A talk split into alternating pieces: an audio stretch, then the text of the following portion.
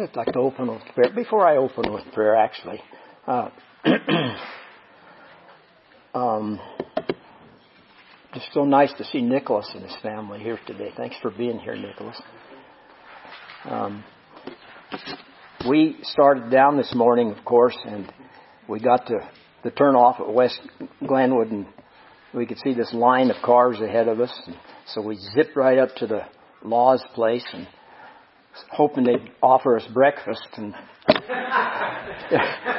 said we had to sit there and gossip with them for an hour, hour and a half. but it was it was really nice. We had a very enjoyable time. And um, anyway, there were a number of cars off, of course, between there and here. But thank you, Lord, for a safe trip down today. And um, getting back to the subject of why we're here today, I'm going to be reading this sermon, which I have a tendency to do. Not, I don't, I can't, don't have that knack like Zach does of being able to kind of add a little bit here and there. And this is not really much of an exegetical sermon.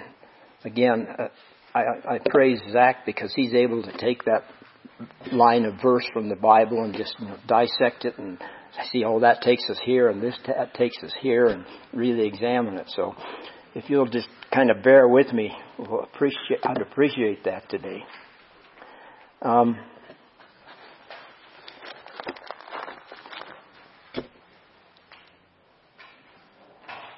as you can see, the this is going to be from 1 Timothy 1:15. So before we start, let me just ask the Lord to be with us today. Our Father, we just praise you and honor you and and recognize you as the only reason that we have any purpose in this life.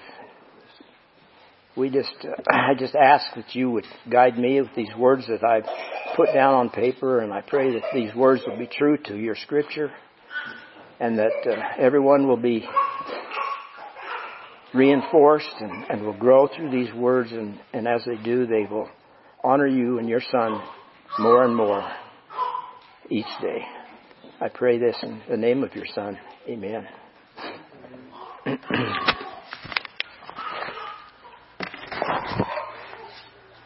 The idea for this sermon started about two months ago. You may remember that Zach was giving away after church some paperback books that he no longer wanted. Fortunately, or unfortunately perhaps, I took two of those home. One of them, judging by its title, was on a subject that has always intrigued me. Its title is No Place for Sovereignty. What's wrong with free will theism? Do you remember this, Zach? I think it's one you never read, right? Okay, well, you're going to be in for a surprise. Written by a man named R.K. McGregor Wright, who lists Trinity Evangelical, Evangelical Divinity School among his educational background. So please blame Zach if you don't care for this sermon. Maybe you are like me and really latch onto and enjoy a verse which states a plain and simple fact about salvation. A verse like Acts 4:12. There's no other name under heaven given among men by which we must be saved. Now this sentence is a proposition a proposition either affirms something or it denies something. Propositions are the building blocks of logic. When I, when I wrote that line down, you know who I thought of? Stan Badgett. He would have loved that line. Just as a sidelight here, isn't it interesting that Jesus is referred to as the Logos, the logic. He is the sum of the reasoning and order of the created world. So Acts 4:12 makes a simple statement affirming a basic quality about Jesus. As far as I know, all professing Christians believe Acts 4:12. And additionally, some that we would not recognize as Christians do the same. But their ideas of who Jesus was, we would consider to be wrong. Namely, Mormons and Jehovah's Witnesses. Where in the Bible do we read that Jesus is the reason, the logic, the logos? John 1 1. In the beginning was the Word, the Logos. And the Word was with God, and the Word was God. But where in the Bible is the proposition that unequivocally states that persons of their free will choose to believe in Christ? This seems to beg the question, what was God the Father's purpose in sending His Son to die a substitutionary death? Was it to make it possible for people to be saved? Or was it to save people? Now we come to the title verse for this sermon. 1 Timothy 1:15. Quote, "This is a faithful saying and worthy of all acceptance. Christ Jesus came into the world to save sinners, of whom I, that is Paul, am chief. Knowing this, we can understand that there is a purpose with logic undergirding it in answering the question about making it possible to save people versus to definitely save some people. If Jesus came into the world with the objective of saving sinners, he must necessarily decree that his Father through the work of the Holy Spirit, can necessarily decree to supply whatever condition is needed to secure that result. This is where there is a fly in the ointment of Arminian thinking. And it is found where the Arminian believers denied a doctrine that had been accepted by Christian orthodoxy for 1500 years. Namely, God's and I was a little surprised to find this next term, what he was referring to. They denied God's omniscience. But who were the Arminians? Let's begin with a little history. We know the Reformation began in earnest with Martin Luther's posting of his 95 Theses in 1517. Simply asking the established church to consider his 95 points. A few years later, along came John Calvin. He lived from 1509 to 1564. He agreed with Luther on almost all of the points, and Calvinism flourished. Next came a man, Jacobus Arminius, born in 1560. So he, he was only four years old when Calvin died. He led a movement by men who considered themselves to be Calvinists, but who disagreed with how many particular points of Calvinism? Five. To settle the controversy, a great meeting known as the Synod of Dort met to discuss, debate, and settle the issue.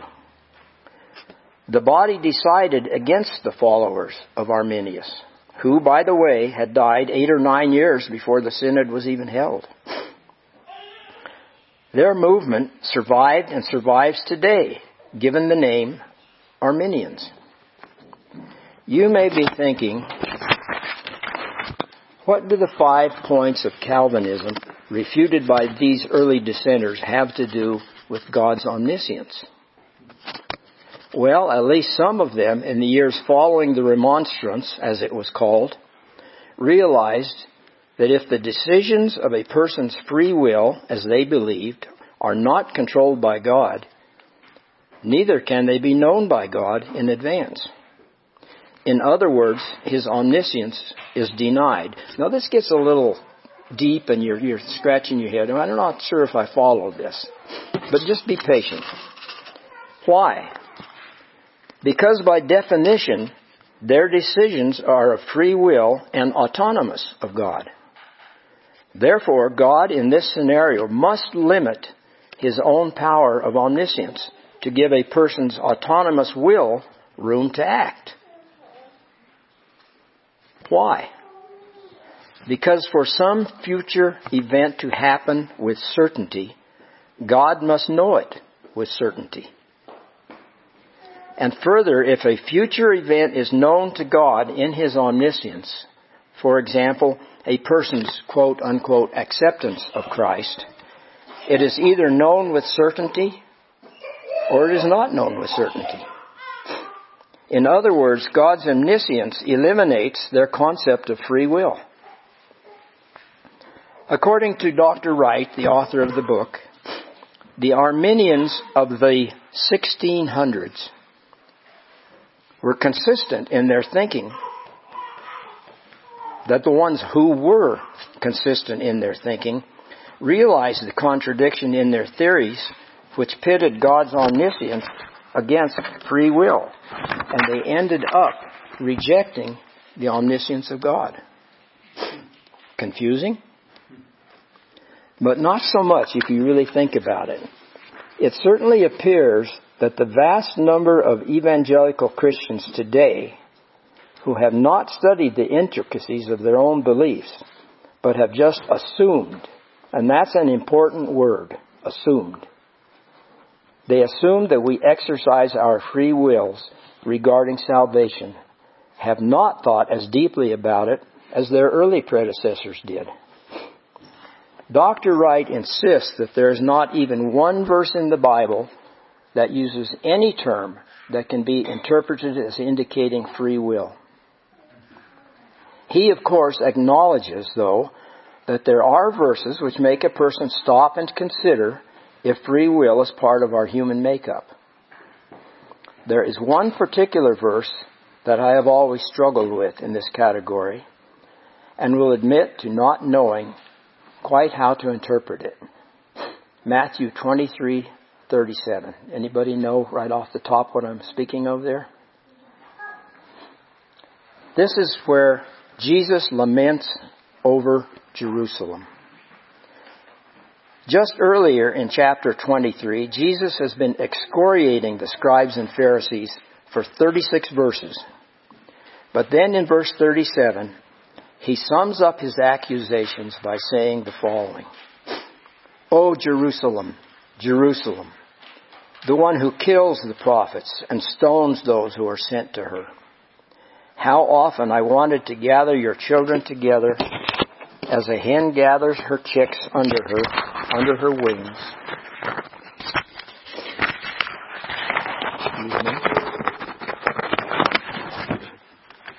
But you were not willing. Oh no, there's that word, willing. It certainly sounds like free will. Dr. Wright refers to this simply as careless Arminian exegesis. But he doesn't go on to give his explanation of it, his own exegesis. But what do we know about Jerusalem? We know that it, and especially the temple, were the focal point of the Jewish laws and hopes of those people. In addition, we know that the Jewish people were given prophecy after prophecy of a coming Messiah.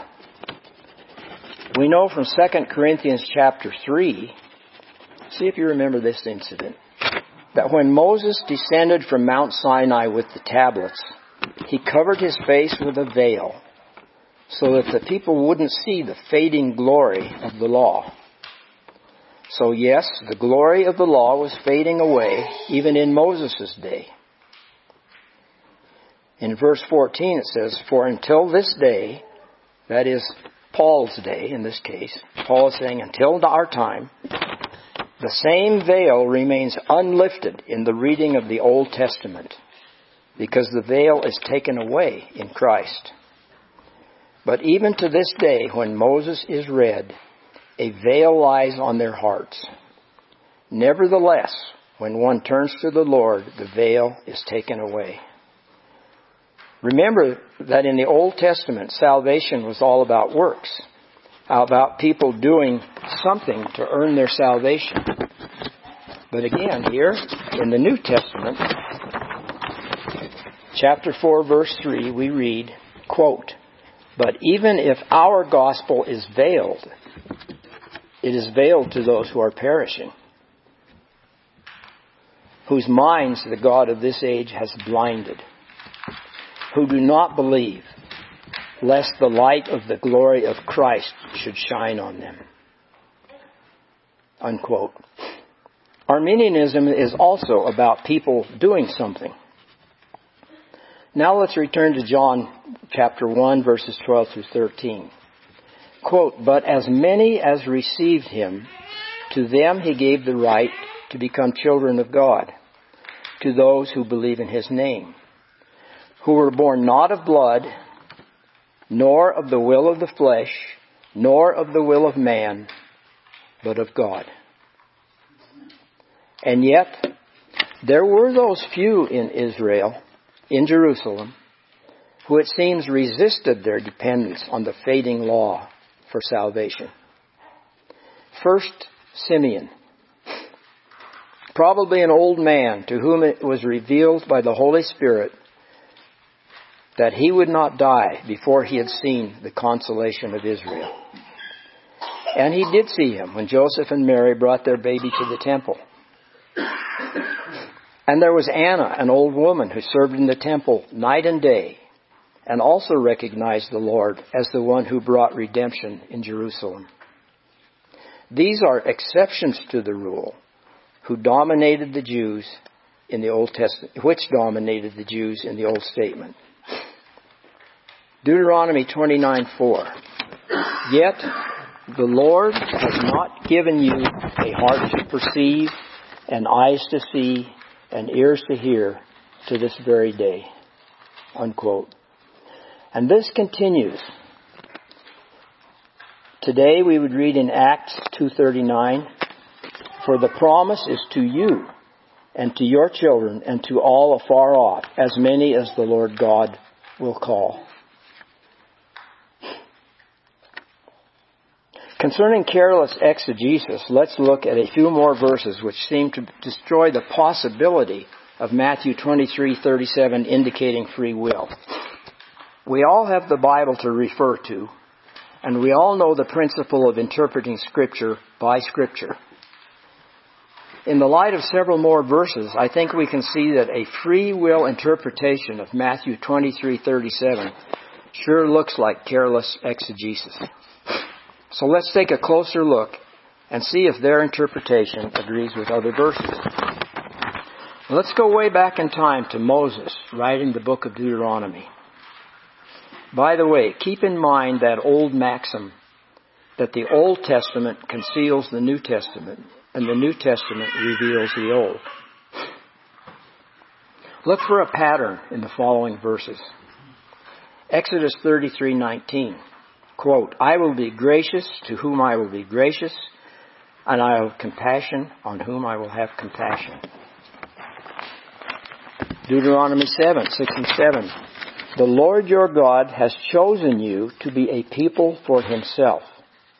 The Lord did not set his love on you because you were more in numbers than any other people, for you are the least of peoples, but because he loves you.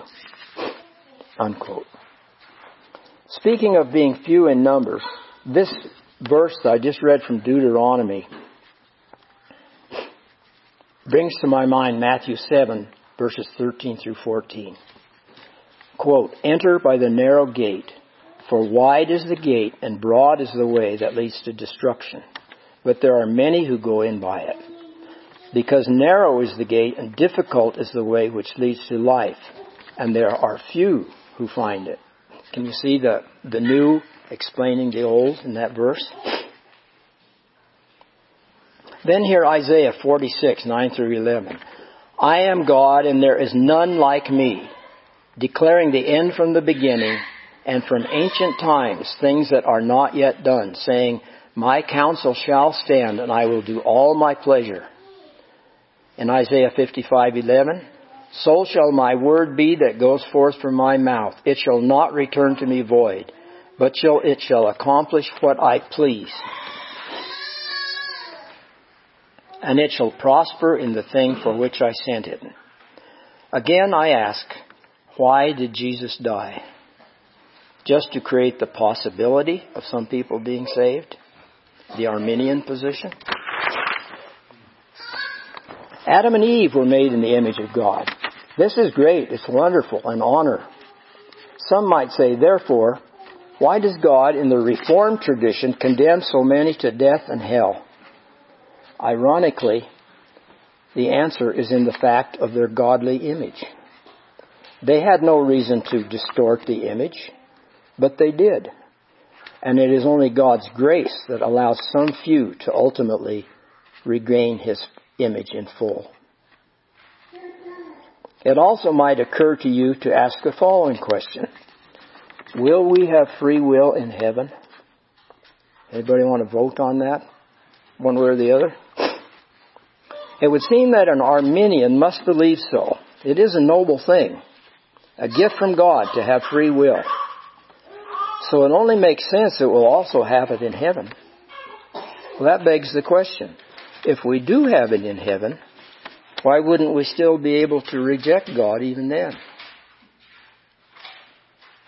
It seems that free will is free will wherever it exists. To which a Calvinist must reply, free grace is only as free as the character which produces it on earth or in heaven. And in heaven we will reach the final stage of our salvation, that is glorification when we will truly and completely be new creations in Christ, unable to rebel against God. I wonder if that sounds intimidating or liberating to an Arminian. Probably the single most devastating portion of the Bible against free willism is found in the ninth chapter of Romans, verses 6 through 24.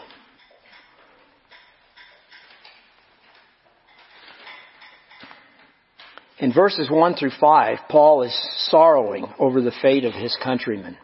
He's even wishing that he could be accursed in their place. Then in verse 6, he continues on. And I'm going to read that to you directly out of the Bible. If you'll hang with me for just a second here. Romans chapter 9.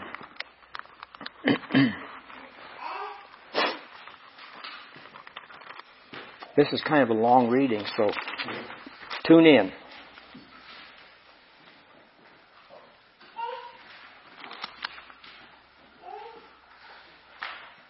For they are not all Israel who are of Israel, nor are they all children because they are the seed of Abraham. But in Isaac your seed shall be called. That is, those who are the children of the flesh, these are not the children of God. But the children of the promise are counted as the seed. For this is the word of promise. At this time I will come and Sarah shall have a son. And not only this, but when Rebekah also had conceived by one man, even by our father Isaac, for the children not yet being born, nor having done any good or evil, that the purpose of God according to election might stand, not of works, but of him who calls, it was said to her, The older shall serve the younger. As it is written, Jacob I have loved, but Esau I have hated. What shall we say then? Is there unrighteousness with God? Certainly not. For he says to Moses, I will have mercy on whomever I will have mercy, and I will have compassion on whomever I will have compassion. So then it is not of him who wills, nor of him who runs, but of God who shows mercy. For the scripture says to the Pharaoh, For this very purpose I have raised you up, that I may show my power in you and that my name may be declared in all the earth. Therefore he has mercy on whom he wills, and whom he wills, he hardens. You will say to me then, why does he still find fault? For who has resisted his will? But indeed, O man, who are you to reply against God? Will the thing formed say to him who formed it, Why have you made me like this? Does not the potter have power over the clay for the same lump, from the same lump to make one vessel for honor and another for dishonor? What if God, wanting to show his wrath and to make his power known, endured with much long suffering the vessels of wrath prepared for destruction, and he might make known the riches of his glory on the vessels of mercy, which we had, he had prepared beforehand for glory, even us whom he called. I could probably read to you dozens or perhaps hundreds of verses indicating this reality of God's sovereignty. And you might well reply, Good grief, you've made your point. Why is it so important to you? It is important because, as some philosopher once said, he who does not know history is bound to repeat it. I imagine that we all have wondered at times about the salvation of our Arminian friends who believe in human free will regarding their salvation. We often refer to them as our brothers and sisters in Christ. Nonetheless, I have often asked the question of myself, is this issue so critical that one's salvation depends on getting it right? even if we, the Reformed, are wrong, we at least give God 100% of the credit for our salvation. Whereas it seems the free willers give only, what, 80%, 90%, or even only 50% to God. But maybe that doctrine in itself isn't as important as its earthly consequences, so to speak. What do I mean? I am simply referring to the long-term practical consequences of preaching free will salvation. Dr. Wright, in his book, writes about the sequential history of churches which slowly accept the Arminian viewpoint. So, what is the Arminian viewpoint, and why should it matter to us? In believing what they do, they are introducing humanism, perhaps unknowingly, into the church. Humanism is a philosophy that asserts the dignity and worth of man and his capacity for self-realization through reason and that often rejects supernaturalism. Think of Thomas Jefferson. We've always, I bet we've all read that some point in our lives, how he used to cut out the supernatural parts out of his Bible. He just didn't go for that. I guess he qualified as a humanist. Humanism provides an autonomy from God that will grow more and more powerful as time goes by, year by year, decade by decade. And this happens within a church. A quote which is indirectly describing such potential was from Martin Luther at his trial for heresy when he did not say, my conscience is my authority. Do you remember what he said? He said, My conscience is captive to the Word of God. Sadly, according to Dr. Wright, the history of churches through the decades and centuries is almost always one of moving from Calvinism to Arminianism in its different forms. For example, Methodism or modern evangelicalism. The revivalism of the, six, of the 1800s with Charles Finney. And then into more liberal theology such as Unitarianism, which denies the Trinity itself, and uni- Universalism, which rejects virtually every tenet of the historical Christian church. This is why I find the historic confession of Reformed tradition so valuable. They are the guardrails that will help us to stay on the correct path, the narrow path that not many have the privilege of taking. And that's the end of that diatribe. I, I, want to share one little more thing more with you out of this book. We all know the name Wesley, of course.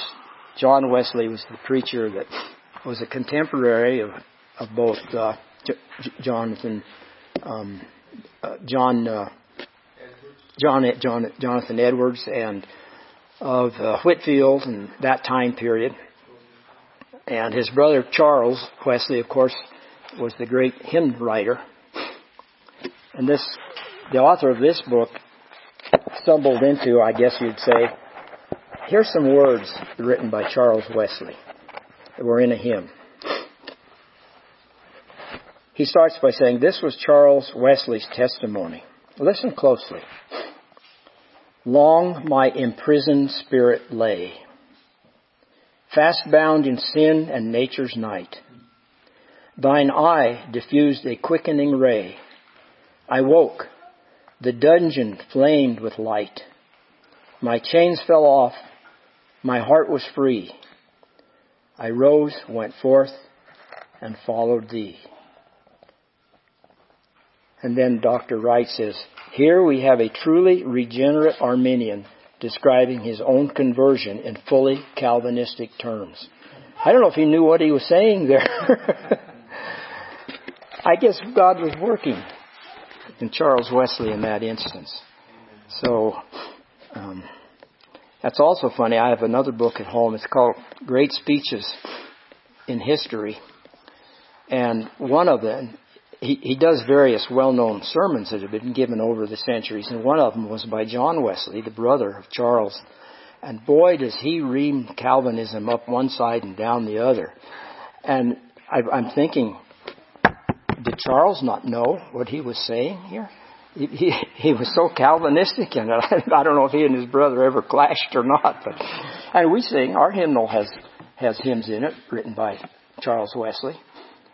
Seems like there's a little inconsistency in his message. Anyway, that's that's all I had to say today.